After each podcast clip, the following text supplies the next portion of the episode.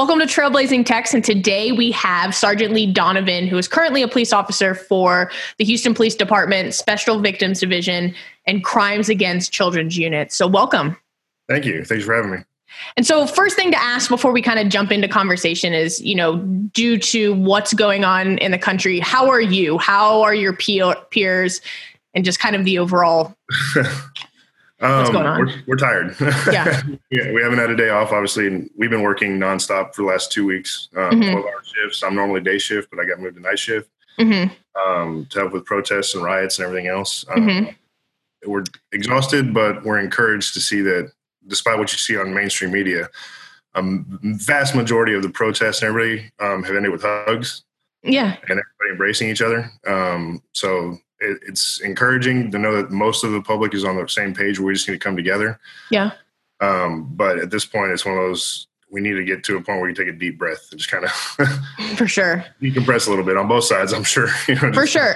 And so one thing I did want to ask as well, since you normally are dealing with, you know, children's crime related to children and you're kind of on day shift and now you've been moved to night shift, do you, during times like this is your main priority kind of just dealing with the protests and everything going on or do you still kind of stick to your day job of of the children's crime and stuff like that? So right now we're on all hands on deck. So mm-hmm. we've all been mobilized across our entire department. So it's almost where most investigations unless they're the most serious mm-hmm. uh, kind of get put on hold um, until we can get through this crisis. Sure. But i've been moved we were on protest detail um, mm-hmm so I've been moved to night shift. I work 6 p.m. to 6 a.m., where my normal shift is 8 a.m. to 4 p.m. Yeah, yeah. during the day. Um, our days off have all been canceled. Um, right. So we're there every single day. And it's just to protect the vital infrastructure, whether it's City Hall, um, police headquarters. Mm-hmm. Um, we have a Discovery Green, which is a big park where everybody mm-hmm. meets together in Houston. Um, and then also just to make sure that the protests themselves that they stay safe. I mean, yeah. we want them; they have a right to protest. They should be doing it. Um, mm-hmm. So we kind of line the streets and make sure that they have a safe way to do it, make sure no oncoming traffic, you know, gets through, yeah. run yeah. into them. I mean, that, that'd be absolutely horrible if somebody decided to do something bad like that. Um, but it's been, it's been pleasantly, I'm trying to find the right way to say it. It's actually been eye opening and pleasant to see most of the true reactions of the protesters. Yeah. That even in this situation where us as officers, we know what happened was wrong and it shouldn't have happened and yep. to see most of us embrace and even children embracing us it, mm-hmm. it's actually a lot better than what you'd be led to believe seeing on tv yeah and you know um, i think it's very different city to city in denver um, i would say kind of the the violent protests are uh, more frequent than in houston and you know from the outsider looking in it's been actually great to see Houston. I'm from Houston originally. It's the home of George Floyd as well.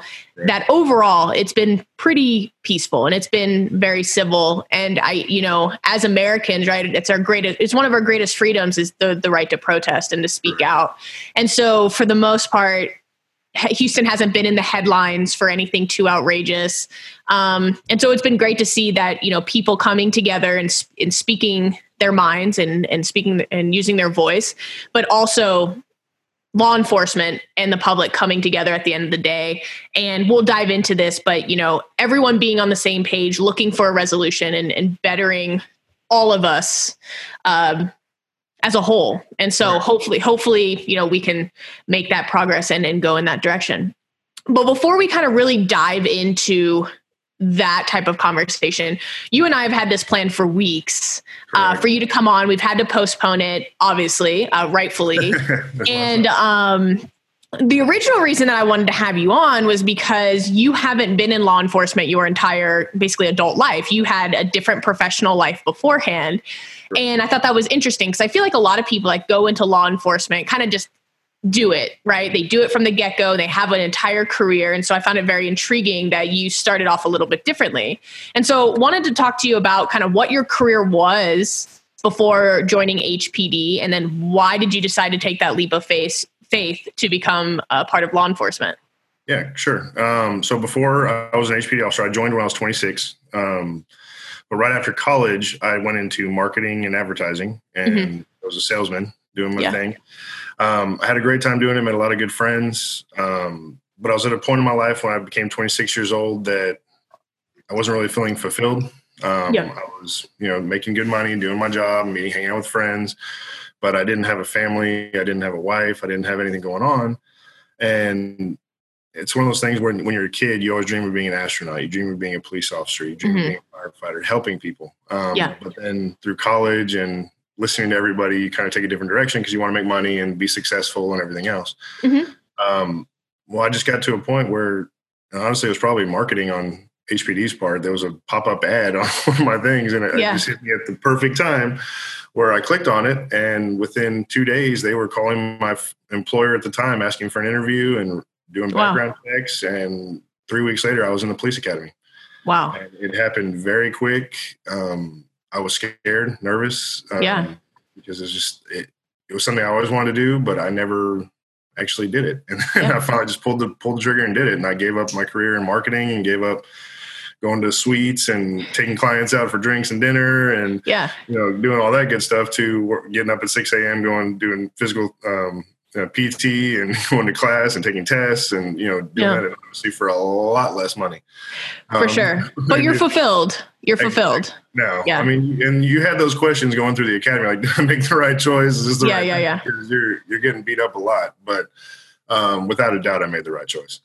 So talk about um, the academy a little bit, because I personally I know police officers, but not.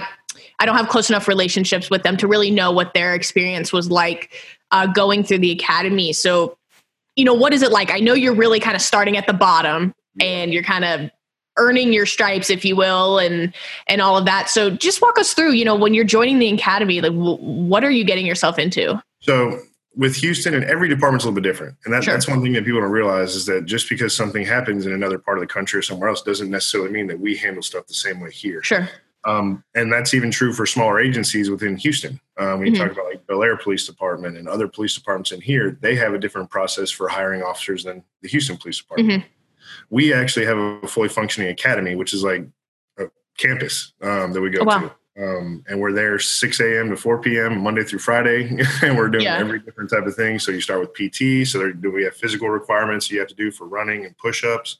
Yeah, but then you're also learning um, the criminal code of procedure, um, the CCP, and the penal code, and taking tests and learning every different part of it. But then officer safety and all the mm-hmm. different stuff involved. So it's almost like a crash course for college in yeah. six months. Um, so it's six months long um, to go through it. You're not a peace officer while you're doing it. At the very Got end it. of the academy, you take the test to actually get certified with the state to, you know, be a peace officer. Um, but a lot of it's geared toward Houston and how we do it. Mm-hmm. Uh, looking back, I was like, this is the worst time of my life. you know, going through that because it's just long and hard, and you know, at that time you're not getting paid very much, so you're like, is right. this worth it? Um, but because of what Houston does, we are, I would dare say, one of the highest trained police departments in the mm-hmm. nation. Um, between what we do the academy and then after that, how much training we have to do per year just to keep up our licensing. Sure, Houston actually demands that we do more than just the minimum requirement. Um, so we do a lot more training um, mm-hmm. for different people, multicultural issues, mm-hmm. um, consumer um, training as far as dealing with people with mental health. Mm-hmm. That's a huge topic right now is mental health um, going through this country as well. Sure. So it was long and strenuous and hard. And then you also, I mean, most of us right now get our our idea of police officers either through ones you met at school when you were a kid, or um, movies and TV. Yeah. Yeah. and going, going through the academy, you start to realize that all the CSIs and all the law and orders and everything else, eh, they kind of embellish a lot of stuff. You know, yeah. and that's not really how it works, but um, it is very eye opening to go through that. Um, yeah, for sure. And you said that your wife kind of jokes that you're, uh, speaking of Law and Order, uh, basically exactly. Stabler. Yeah, I like yeah, it. She, she, makes she makes a joke because when I did become a police officer, what I wanted to do was always investigate um, crimes against children. Um, so when I first started, it was called juvenile sex crimes. Mm-hmm. Since then, we've changed names. Um, yeah. Times and changed divisions and who's who we report to and all that good stuff. Um, but I always want to do that because the children are the most vulnerable of our society, if you ask me. Um, yeah. And so that made it made sense to me. It's what I wanted to do. Um, anybody that hurt a kid, I really didn't want to have in our society. I agree. I agree. So and so my career.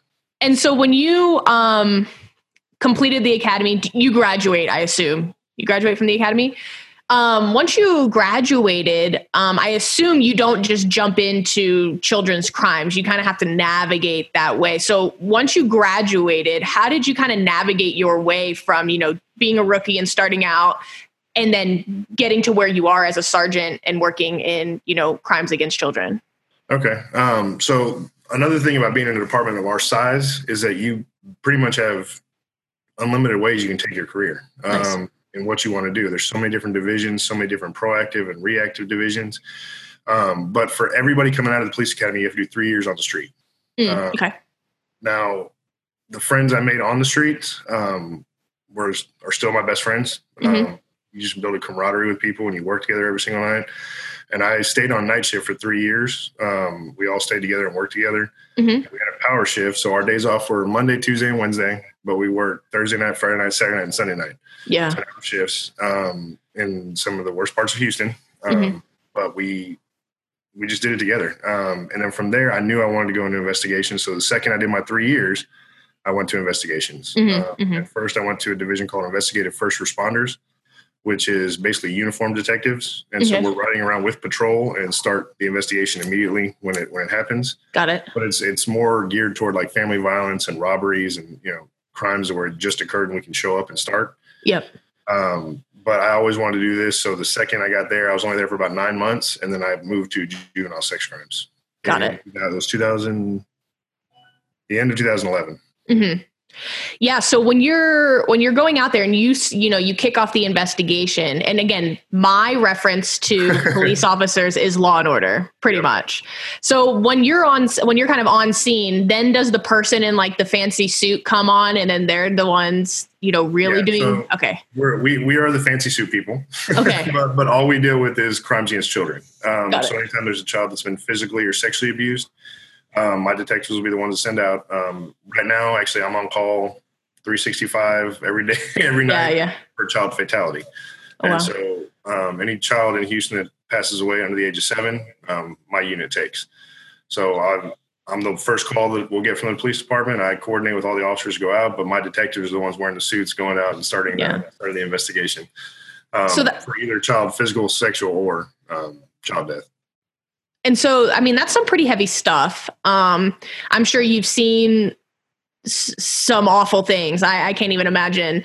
But, you know, when you work in something that can be as dark as, you know, crimes against children, w- when you go to sleep at night you know what what is your fulfillment what is your favorite part i know you like to protect children but what are the moments where you're like wow you know what i'm doing is really making a difference and i'm helping these children and stuff like that it's when you can get to the next step. And that's mm-hmm. like once i've completed my investigation and i've actually gotten charges um, mm-hmm. for me though personally it's getting a confession.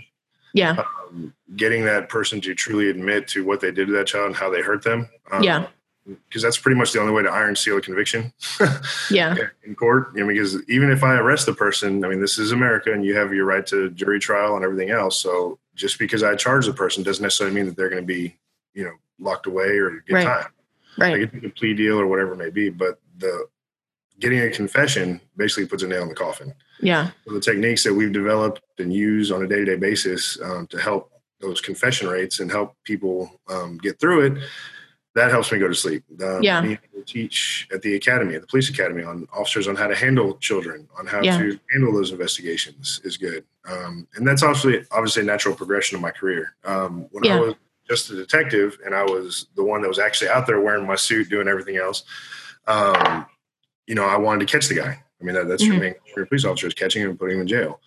Um, now my career is kind of transitioned to where I'm in a leadership role. Yeah.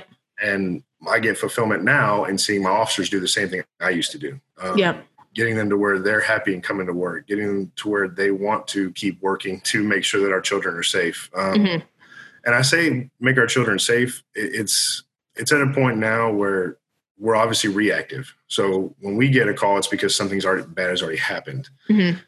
We're trying to come up with new programs and stuff where we can start getting out in the community to get kids involved to where they can talk more, where they're yeah. not afraid to come and speak forward. So we can start identifying things before it happens to help the children get to that point where they don't feel horrible about speaking out. They don't, yeah. You know, they know it's a problem and they, they feel comfortable telling a teacher or telling a nurse or telling their parents or telling whoever it could be um, and try and get more on the the proactive side instead of just the reactive side.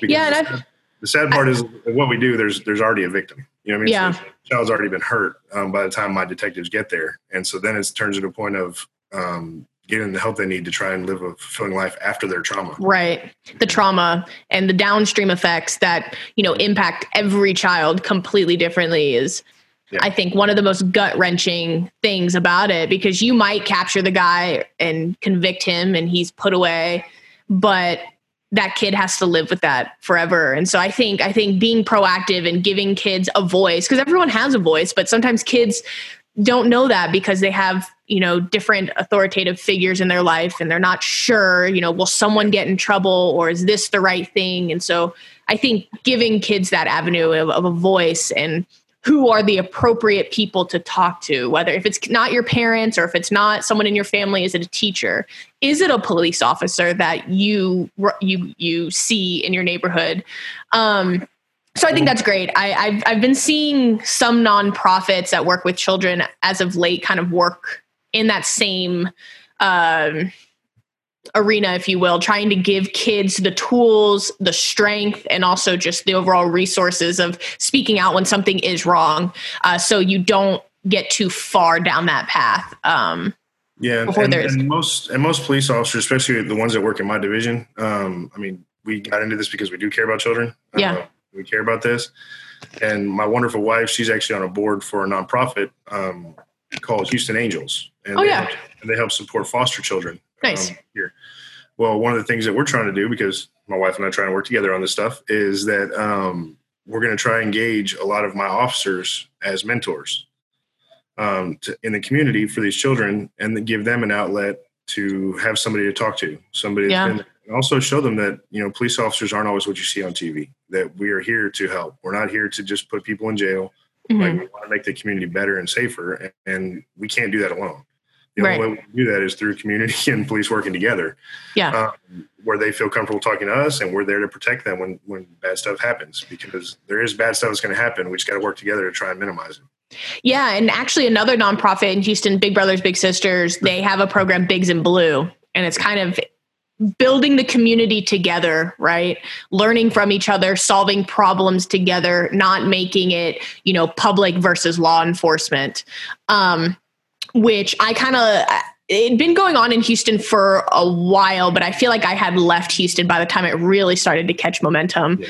Um, but I think that's great. I think, you know, that is a solution. We'll definitely get into, you know, what is to follow after, you know, the protest die down and and what changes come but you know i think the resolution is that we do have to come together in some shape way or form. There's going to be very hard conversations that need to be had and honest conversations and then honest conversations and reflection on yourself. Me as a citizen right what i can do and then law enforcement also what can we do better? And i think as a whole we should we all should always try to strive to be better. Um, now the question is what comes next, right? I don't know. I don't I don't have those answers, but that's kind of why I wanted to you know, I won't lie. Like when we were originally having our scheduled conversation, I was like, the timing of this is uh, wild. Like that was just kind of where I where I put it. But I know based we don't know each other personally, but I we have a mutual friend and I know you're a good guy and I know you stand for the right things. You obviously are protecting children. You care about your community. And I know there's a lot more like you. And so that's why I still wanted to have you on um, and to have some of these conversations. And so now that we've kind of learned about your backstory and kind of your career as a police officer and you're now currently a sergeant, so great career and you've definitely climbed the ranks, if you will.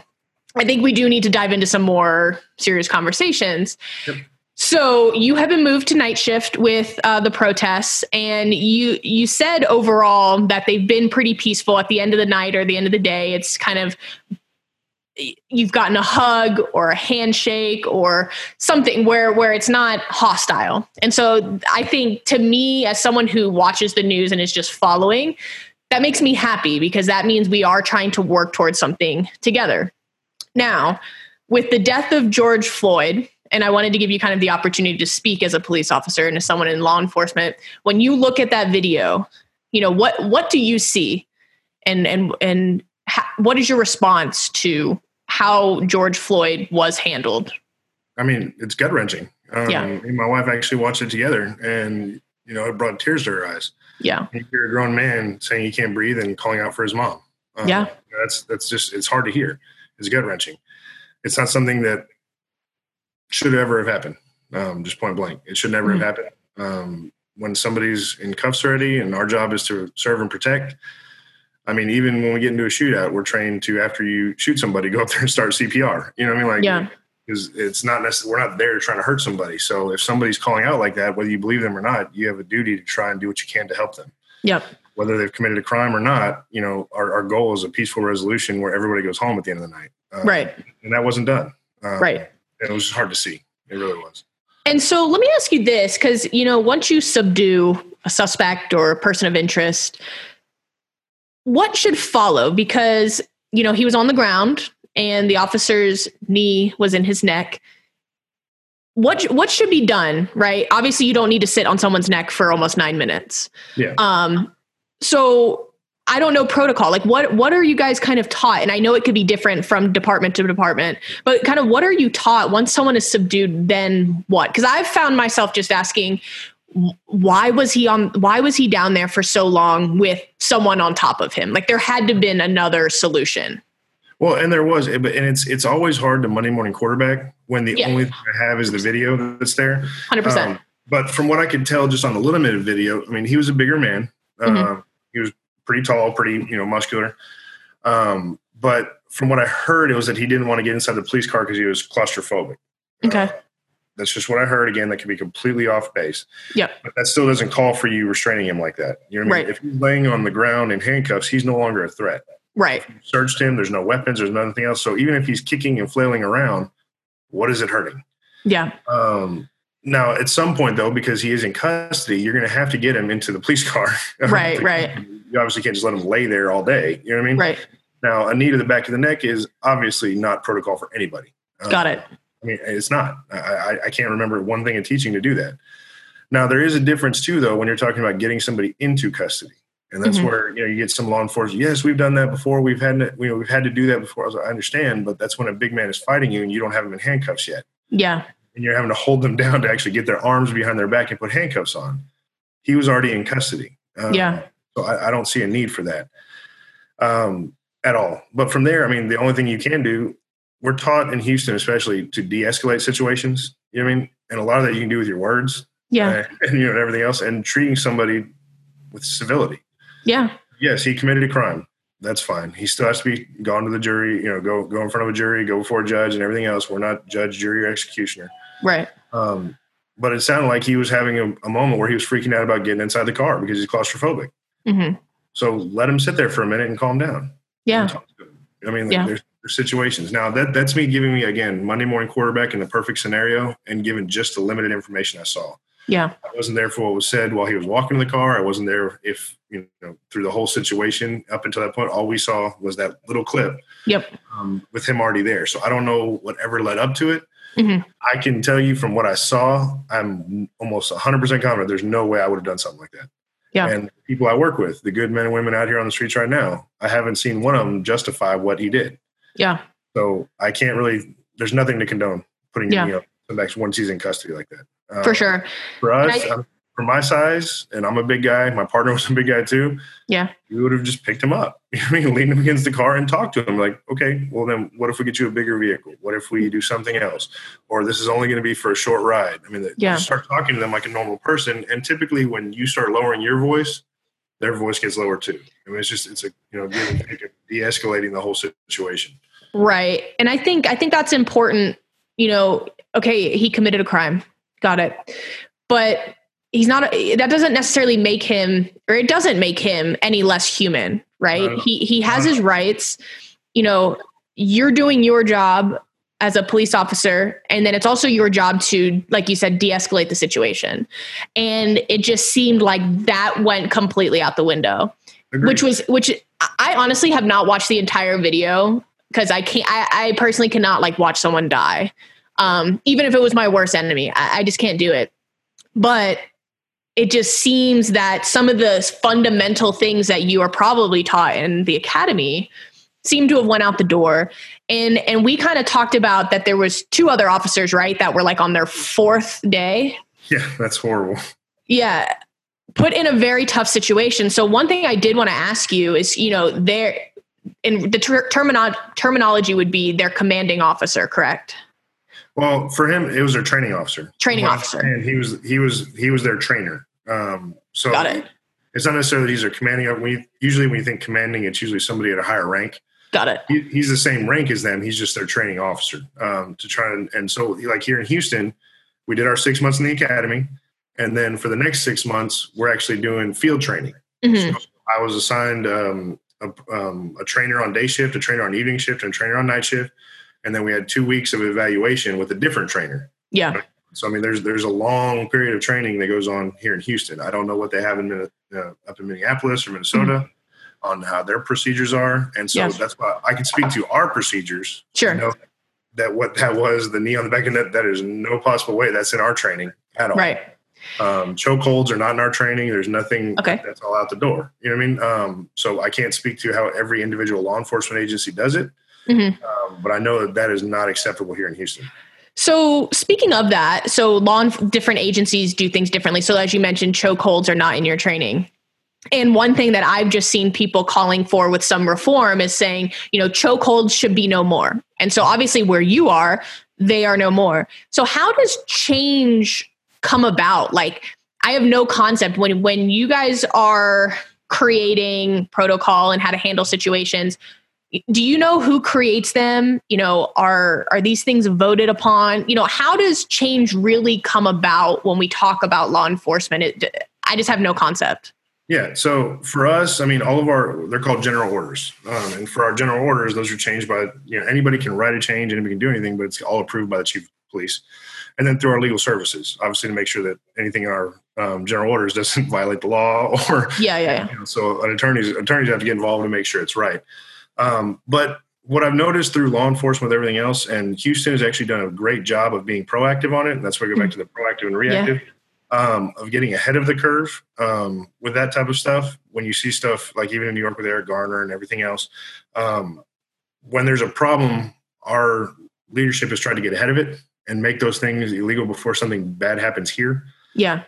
To get redress training and make sure that our officers know this is not okay. Um, and so, let's say if a policy change does happen, um, it's sent to every officer, and we have a, a, way we have to track it. Where we have they make sure we read whatever changes you know yeah. happening but then if it's something big, um, we get they make a class, and we have to go to the academy during our training cycle, which is runs from you know all year long, and take an eight hour to sixteen hour or forty hour class on whatever the topic is that we have to change. Mm-hmm. Um, and so we've had stuff, you know, because dealing in a city like Houston, we're, we're the most I think they're going to name it the most diverse city in America. I mean, we we've got every race, creed, every nationality. We're separated. There's no vast majority of who actually lives here. Yeah. And our leadership has done a good job as far as making our police force resemble our citizenry.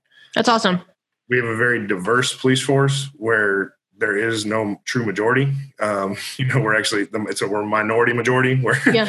if you add all the minorities together, they're the majority. But across the board, there's no one ethnicity that is a true you know over 50%. Yeah.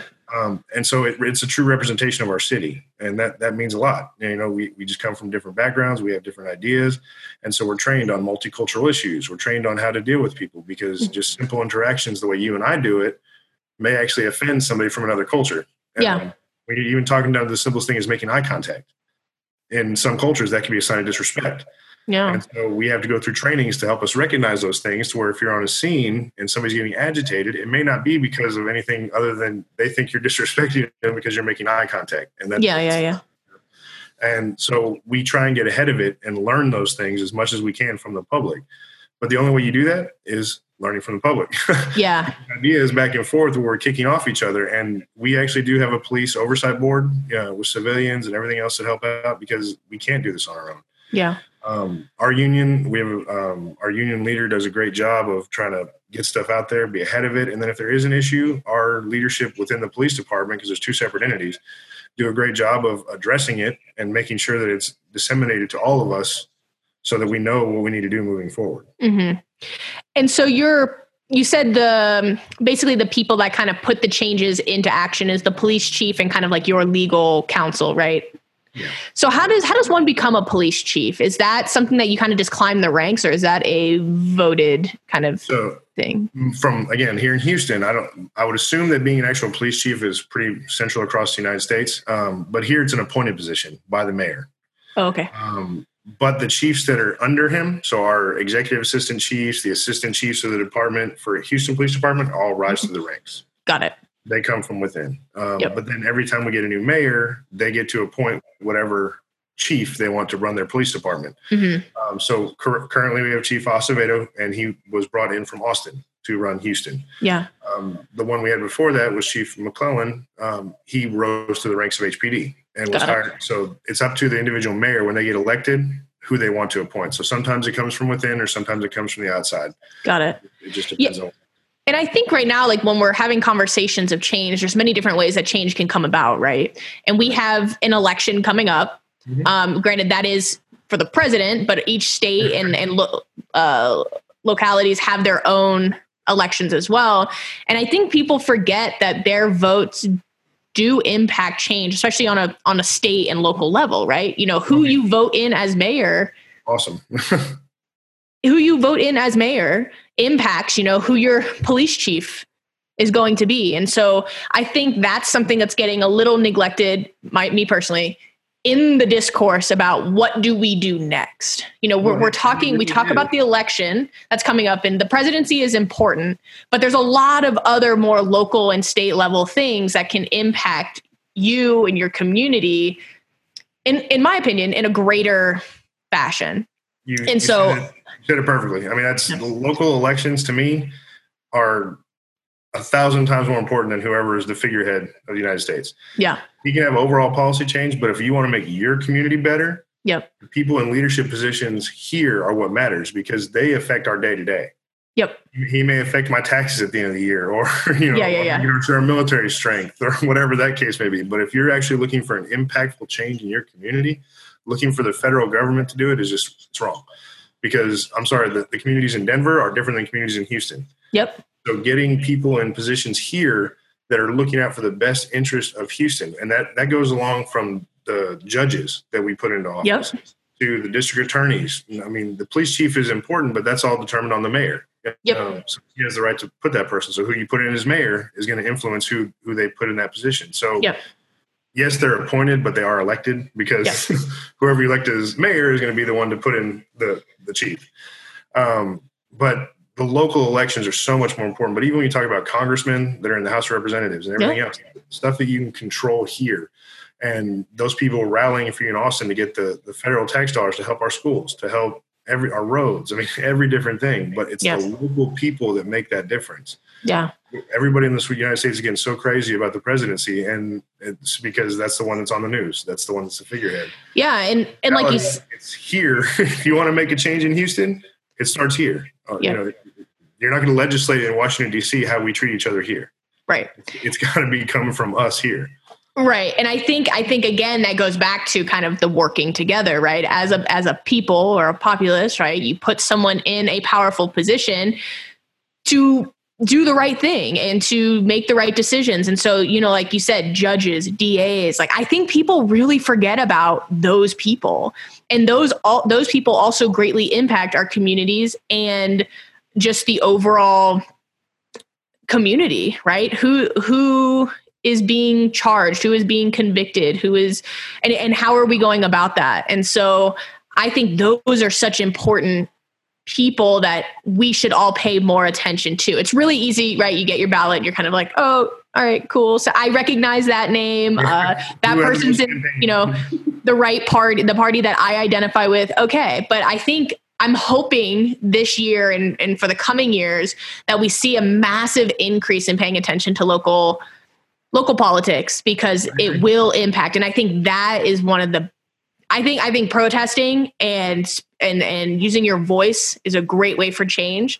And then the second thing I think is going to the polls and putting the people in the right people in the positions of power to, to better our communities. Be, but I think it should be about the person. Um, I think that one yeah. of the things that is going on right now is that we are so dead set on the D and the R, Democrats yeah. and Republicans, like that means anything. Um, when it really doesn't. Mm-hmm. I have plenty of friends that are on the different end of me that we can sit down and we'll have wonderful conversations about what direction we think this country should go. Yeah. But because of the D next to a name or an R next to a name, there's there's just a, a cringe when you start talking about it when there shouldn't be. Yeah. Um, when you talk about people like judges, uh, political affiliation should have no bearing. Should not matter. I agree. Matter it should be based on your voting record and what's important to you. You know what I mean? Yep. Or even how your judgments on how you on how you're doing something. But that should yep. have no bearing, especially when you're talking about a criminal court of law yep. or a family court of law. Like there shouldn't be a DNR next to anybody's name on that. It should be who we think is the best person for that job. I agree. And um, I think I think there's there's I think there's a lot of positions that you could say that politics don't matter, but I especially think when it comes to judges, attorneys, yes. I think law enforcement, military, Agreed does not matter, right? We're protecting the people, we're protecting the community. And it does not matter if we're Democrats or Republicans or Christians or not or whatever, right? None of that should matter. It should be yep. based on the person. Um, but it seems like we've we've made it to where anytime you go to a ballot box, there has to be one or the other.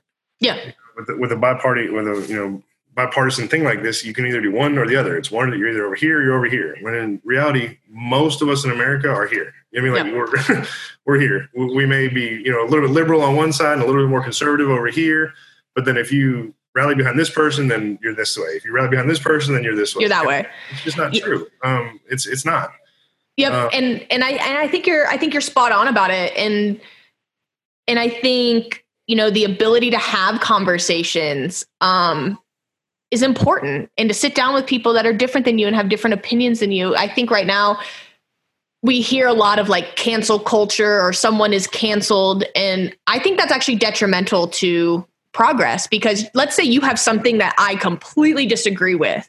Well, me completely shutting you out I don't think benefits you, doesn't benefit me. I don't get to learn why you think that or why that's your opinion. We don't get to have the dialogue. And I think we're forgetting the importance of having the dialogue and having the conversation. Right.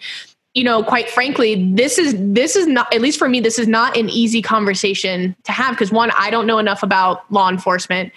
Two, I'm a human being so I feel for someone who is wrongfully killed for one. And you know it puts you in a tough position because you are in law enforcement and and you guys are being painted in a pretty negative picture when in reality more often than not you guys want to help. And like anything there's always going to be people who take advantage of situations or don't do something correctly. Um, and it's unfortunate. And those people should face punishments. And we're going to see those police officers charged and we're going to see them face their face justice will be served. And and i think we were talking before we came on camera we were talking about how all four have been arrested correct? I believe so yes. Uh, the, obviously i think chauvin was obviously charged with a higher crime and yep. a little bit lesser. Right. And so they've been arrested and you know the the judicial system in general right is not the fastest process in the world and we we're in a pandemic, right? So I don't want to say lower expectations. That's not, that's not the right word. But the expectations of how fast this will move needs to be adjusted just a little bit. And again, I think part of it comes from watching TV shows. You watch 45 minutes of Law and Order and they find someone, they yeah, they put them in custody, a trial is done and then they go away to jail. That's in 45 minutes. And so these things take a long time. And so I wanted to give you the opportunity to talk about kind of once someone is charged, kind of what happens and then you mentioned that um certain cases go to grand jury, is that what you said?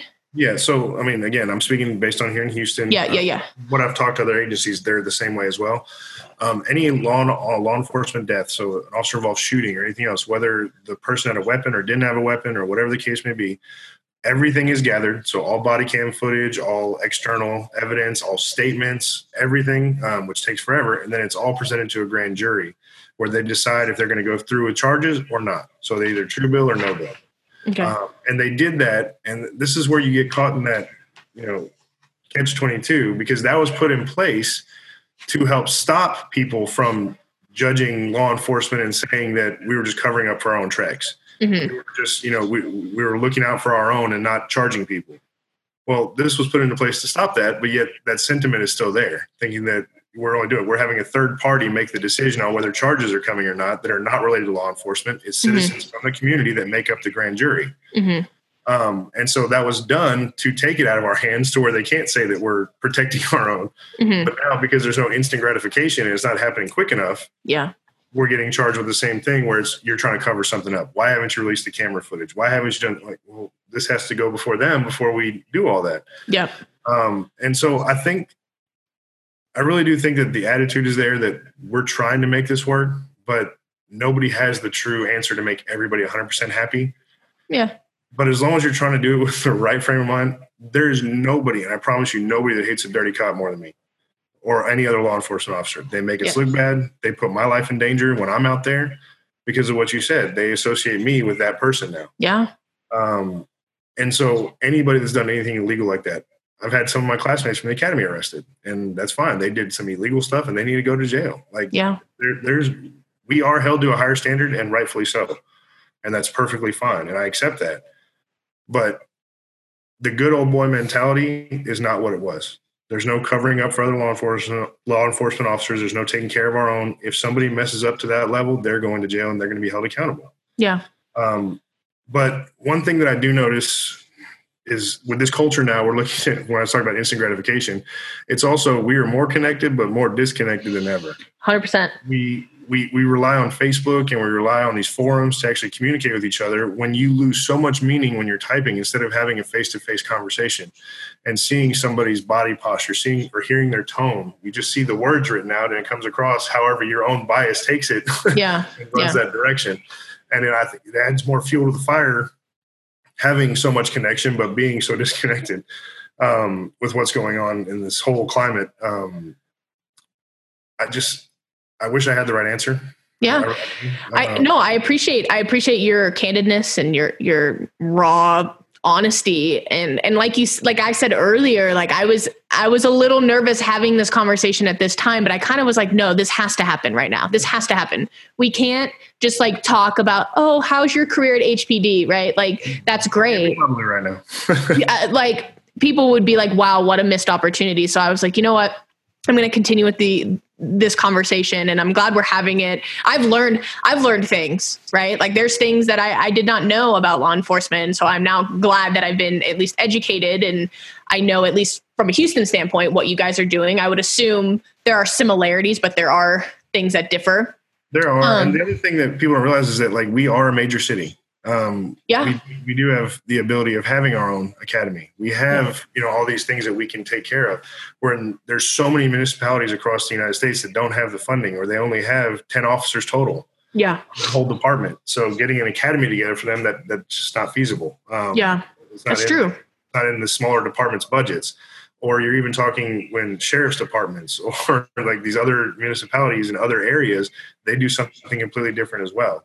Mm-hmm. Um, it's there, there's just there's no way to have one you know one shoe fits all or one glove fits all because yeah i mean especially you know you talk uh, houston and denver are very different cities in general. Um and you know one thing i was i was talking to my boyfriend about it yesterday that i think the re and i'm sure there was some unrest in houston but overall it's been rather peaceful. And i think that actually speaks volumes to the leadership in houston. Um all different types of leadership whether we're talking about law enforcement whether we're talking about the mayor whether we're talking about some of the you know leadership on the outskirts of the metro area and stuff like that. I think there's been great leadership from that standpoint. And you know the police chief in in Houston you know was walking or marching or protesting with the people. You know i think there's you know when you have a sense of solidarity as a city, right? Where it's like we are working together. Now we have issues, but we're working together. I think I think we'll see great progress in Houston. And and as you already mentioned, like the HPD seems to be a great police department because it's you know the training, the academy opportunities that you have, the diverse uh, officers that that represent the the department. I, I think it's really a reflection on the leadership, and I think people feel that. Now, is it perfect? Absolutely not, but I think I think I think the people of Houston sense that and I think no matter what side I've seen such great things from some of the most conservative people that I know to the most liberal people I know basically just being like look at Houston like look what we are able to do during such a horrendous and sad and trying time. Well, and I think that, that speaks volumes. Well, so you think we had a the protest that was here a couple days ago had 60,000 plus people. It was insane. Yeah. That was so many people. 60,000 people. I mean, social distancing, I guess, didn't, didn't really happen right there. But, you know, it, it, was further there. It just shows that at this point, people needed to be spoken, you know, they need to speak out about mm-hmm. what's which is perfectly fine. Um, the Houston Police Department, we have a total of 5,300 officers. Um, Chicago, which I think we're passing in population. Yeah right about now in the census, they have 13,000. Wow. Um, so we are horribly understaffed. So, I mean, we're, but it doesn't seem that way when you see it on TV. I mean, yeah, I do give a lot of the credit to the leadership as far as even the people on the, the activist side. Um, yeah. with the law enforcement, communicating with our city and giving them an avenue to peacefully protest. Um, now, with that being said, you know, we I think we, from what last thing I read, we actually arrested more people than most other cities, um, but that was our way of keeping it peaceful. We mm-hmm. identified the agitators, the people that were throwing bricks, the people who were doing everything else, and before it turned into a mob mentality, they were in custody. Yeah, that allowed the people that wanted to do this peacefully to continue. Yeah, into a chaotic scene with people, you know, breaking windows everywhere. Did we have some? Of course. I mean, yeah and 60,000 people, there's going to be people that are bad. Yeah. Um, but for the most part, that's not what happened. They were able to keep peacefully protesting because we were able to identify the agitators that were throwing the bricks and throwing the you know the bottles and throwing everything else and get them out of the crowd. Yeah. Or it turned into something bigger. Right. And you know, some cities look like absolute war zones. And you know, the size of Houston, one of the largest cities in the country, um, most diverse, you know, you would think this could have been like a recipe for disaster, right? A lot of people that have, feel that their voices aren't being heard.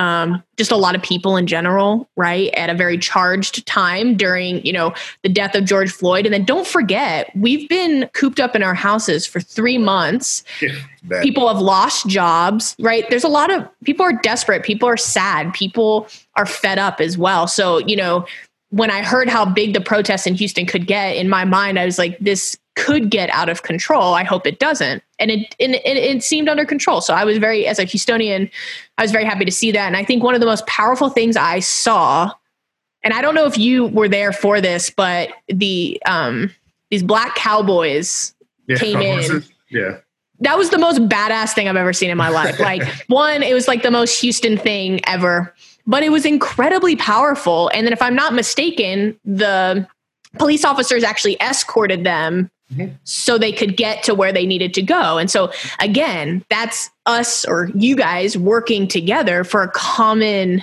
resolution and for your communities. And you know because even though you're in law uh, you know an officer you're also a member of your community. Yeah. You are one of those people. And so i don't know that was like one of the one, it was like the most Texas thing ever, but two, it was it was just awesome. Like it was just such a powerful and I think defining moment for the protests and everything going on. And I think it was something that the nation saw as well. Well, and seeing that, but that also boils down to communication, and we yeah. that, that's the number one component. We knew ahead of time that they were going to do that. Yeah, and so we cleared a path for them. That's awesome. We weren't sitting there trying to stop them from doing it, like, but we knew ahead of time. It would have it would have put a big hampering on us if we were if it was unexpected. Yeah. Because now you're adding animals into the mix and there's rodent yeah. testers. And you mean that, that that's that could be a recipe for trampling and we don't want Yeah, that. yeah. You know, but I remember actually going to work that night when they were doing that, um, and hearing on the radio that they were finding the, the trailers and they were, you know, clearing out this paths and they wanted to keep them separate from the main group so that if something did pop off, the horses wouldn't get startled and start running every. I mean, like yeah, yeah, their riders and you know run over people. Like we were yeah. ready for it, but we knew it was coming because they told us. Yeah, and so that open line of communication um, is massive um, between the activists and the police department and everything else. And, yeah, I loved it. I was like, I was so proud. I was like, hell yeah! like this, this was great, and um, but yeah, so I'm definitely happy to hear that, you know, in Houston and, and for your sake and, and your fellow officers, that things were rather peaceful. And um, also the people of Houston were given the ability to express themselves and have a voice. Um, now, I might put you on the spot a little bit, but where do we go from here? Where do you see yourself maybe going from here as one just a member of your community but two as a member of law enforcement how how do we kind of stick out that hand create that bridge get things and, and change done together and make just each other better well i do think because when you're talking about especially situation just as great as this when you're talking about racial injustice i mean it's mm-hmm. it's a it's a big word when you throw out there. And it's hard to legislate that because there are some evil people in this world. Yeah. There are. And it's just hard to find. So if there's 800,000 police officers, if we take less or you know, half of 1%, that's 4,000 police officers in the United States that are probably bad people. Yeah. Uh, and that, but that's the same when you talk about teachers, you talk about any profession. If you're talking a half of 1% is the worst of it. Um, but honestly, any real change takes time. Yeah. And you're talking about a generational change. Um, the, the way everything was going 100 years ago versus the way it was going 50 years ago versus the way it's going now. When I first started, we didn't have body cameras. Now every single officer has a body camera, and we welcome them. I, mean, I know there was some pushback originally, but I'm 100% for body cams. It has yeah. saved police officers more than it's hurt them. And I say that because of all some people saying we did stuff that we really didn't do. I mean, it, go, it goes both ways. Yeah. Um, but when you talk about actual true change, I know nobody wants to hear it, especially when you talk about anything, is patience because it's going to take time. Now I'm moving up the ranks in in my department. There's other people like me that it's it changes mm-hmm. and the mm-hmm. leadership changes. And when you talk about people that have different perception than the people did 40 years ago, yeah, I get up to a point where I can start having the influence and having the power to make a change. Good point. So there will be a change, and it's coming, it's going, but it's going to be gradual. There's there's no magic switch where we can just flip it and it changes, um, because you're dealing with people. Yeah. Every single person is different. Every how one officer deals with a situation is not going to be the same as I deal with it, and I can't you can't legislate hate or evil. You have to train. You have to be ready for it, and you've got to culturally change as far as getting knowing that this is going to take time. Mm-hmm. You're going to get the right people in the right positions to make the right decisions, and then also as a police department, identifying people that don't belong. Yeah. You know what I mean? Like getting to the, realizing that okay, we made a we made a mistake. This person shouldn't be a police officer. You know, and getting it. We here in Houston again, I give our leadership praise. We have something called the early warning system, where if you start noticing that, the officer gets put in that, and it's basically like a secondary probation. And if they don't cut it, they're kicked out. Yeah, um, which is great. And, you know, and so it's being proactive and noticing those. I don't say not temperament. That's not the right word, but noticing those you know red flags. You know, yeah from an early on age as an officer and everything else that this might not be this is a recipe for disaster. That yeah. gasoline this could turn into a massive fire. Um, and so i think our leadership is doing the right thing but that's something that we didn't have 15 years ago. Right. You know it's in place now. And so there is constant change. You know if you're if you're not constantly changing then you're not going anywhere. Yeah i agree.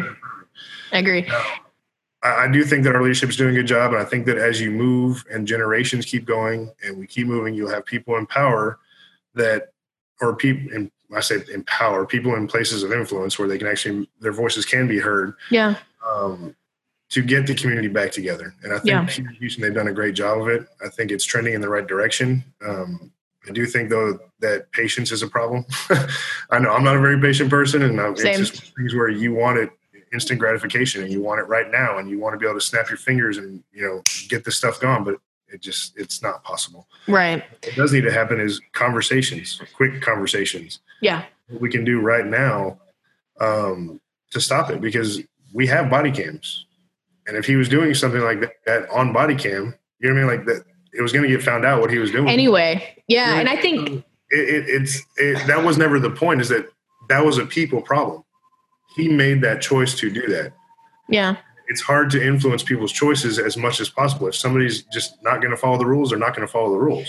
Yeah. Um, so you can put a thousand different procedures in place, but if that person is that type of person it's not going to follow it, uh, what mean, are you going to do? Yeah, and they've got to be gone. So if there's if you can get a, a program in place to where you can tell this person is not a rule follower, then they have no right being a police officer. Yep. And I think I think that's one of the issues that people really struggle with, myself included, is um, the officer had quite a few complaints, and you know, you kind of wonder why was he still allowed to be well, a police officer? And that's where um, body cams. When I said body cams now, yeah, they've actually helped with that because you know I myself and other people, I've been I've been complained on. I mean, mm-hmm. we have and it was completely false. But every citizen has a right to make a complaint. Right. You know, um, if you wanted to, you can go down to the department right now and say that he cussed, you know, in uniform. He did Yeah. this. You can put whatever you want, and it'll just be labeled as misconduct. hmm You know what I mean? Like it doesn't give you a broad thing of actually what happened there, or it'll Mhm. say not sustained, or it'll say, you know, whatever the thing is saying. I, we don't know if it happened because it's just his word versus hers. hmm Body cams have helped that a lot Yeah. because now when they say this officer was rude to me, he used racial slurs, he did this, that, and the other. Well, then we pull up the camera and none of that happened. Yeah. complaints are actually going down. We actually have fewer complaints now than we did before body cams hmm because of that very reason. Now it's Mhm. also helping us where people that are doing stuff wrong are getting caught. You know what I mean? Like, we're able And they should. Yeah. Absolutely. I mean, Yeah. it's one of those things. We want to do the right thing, and the officers that are here should be doing it for the right reasons. Yeah. And if they if they mess up, they need to be held accountable for it. Agreed. Yeah, and I think you know one thing to kind of end on accountability is I know me personally, I have yet to find someone that is justifying uh, George Floyd's murder. Likewise with you, you know, on the There is- even there be, none. there's none. There's not a single person that is sitting here defending it. And so I think we all realize the gravity of this. Um, and, and justice will be served, but like you said, it's going to take time. And um, Uh-oh. day of reckoning coming. Well, and there is, and you kind of skipped there for a second, so I didn't Oh. catch what you said in a second. But I mean, just being an investigator, I have I've been a sergeant now for three, a little over th- almost three years. Okay. I'm still going to trial on stuff that I arrested back when I was an investigator. Yeah. You know what I mean? Like it, it just the criminal justice system because you're talking about two attorneys and they're filing appeals and motions and it gets keep getting pushed and pushed. And a pandemic. And then we had Hurricane Harvey here a couple years ago. Yep. Had, I mean, there's been a lot of stuff going on, and so you don't realize like I'm going to trial now on cases from 2014.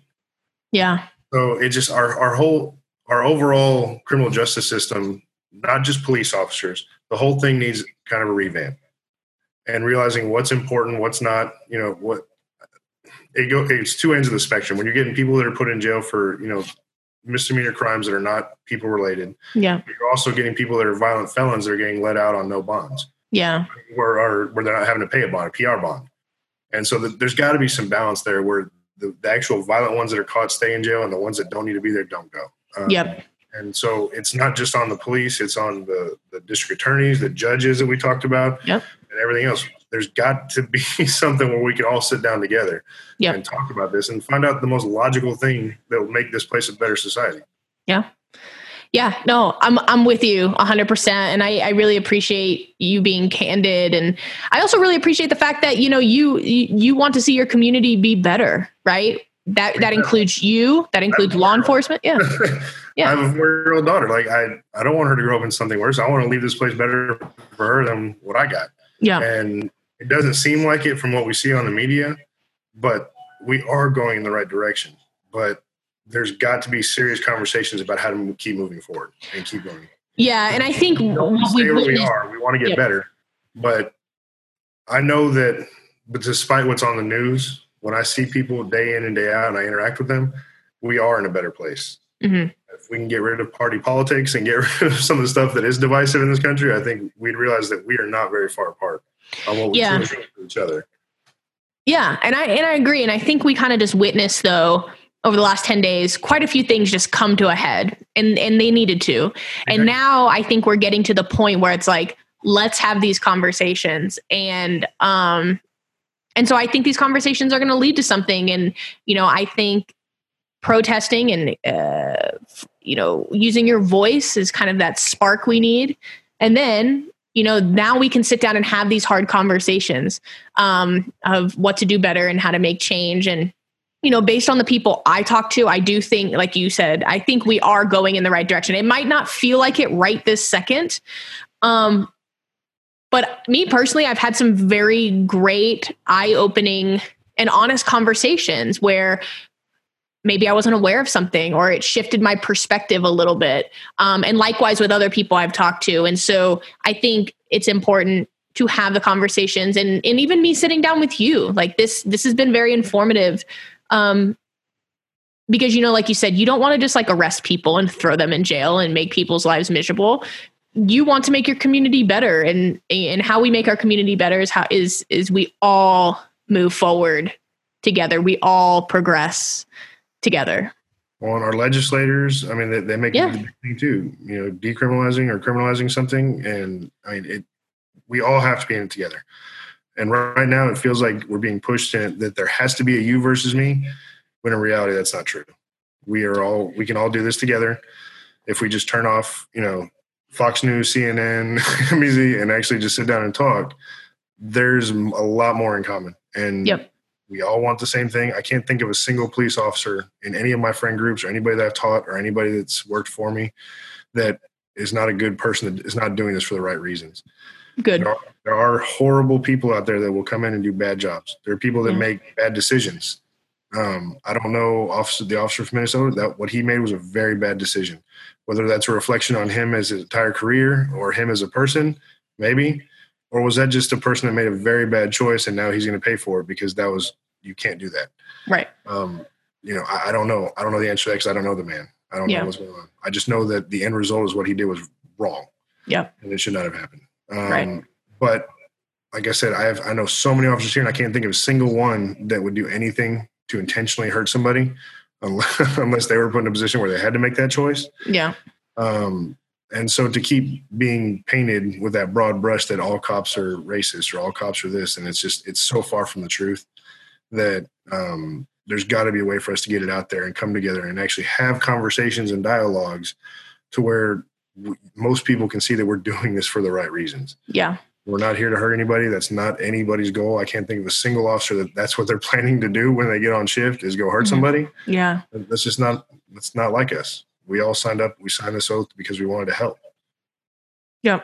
Yeah. And it sounds like, you know, at least in Houston, you guys are doing your best to hold people accountable. Um, and and you guys are respecting your badge and respecting the oath that you have taken. Um, but with that, you know, I, I again I appreciate you coming on. Like I said, the timing of this was just kind of wild. Um, I, I, appreciate your honesty. I appreciate the fact that that you were willing to have kind of this vulnerable type of conversation. Um, and I guess just from you know here forward, I hope you and your department and everyone stays safe.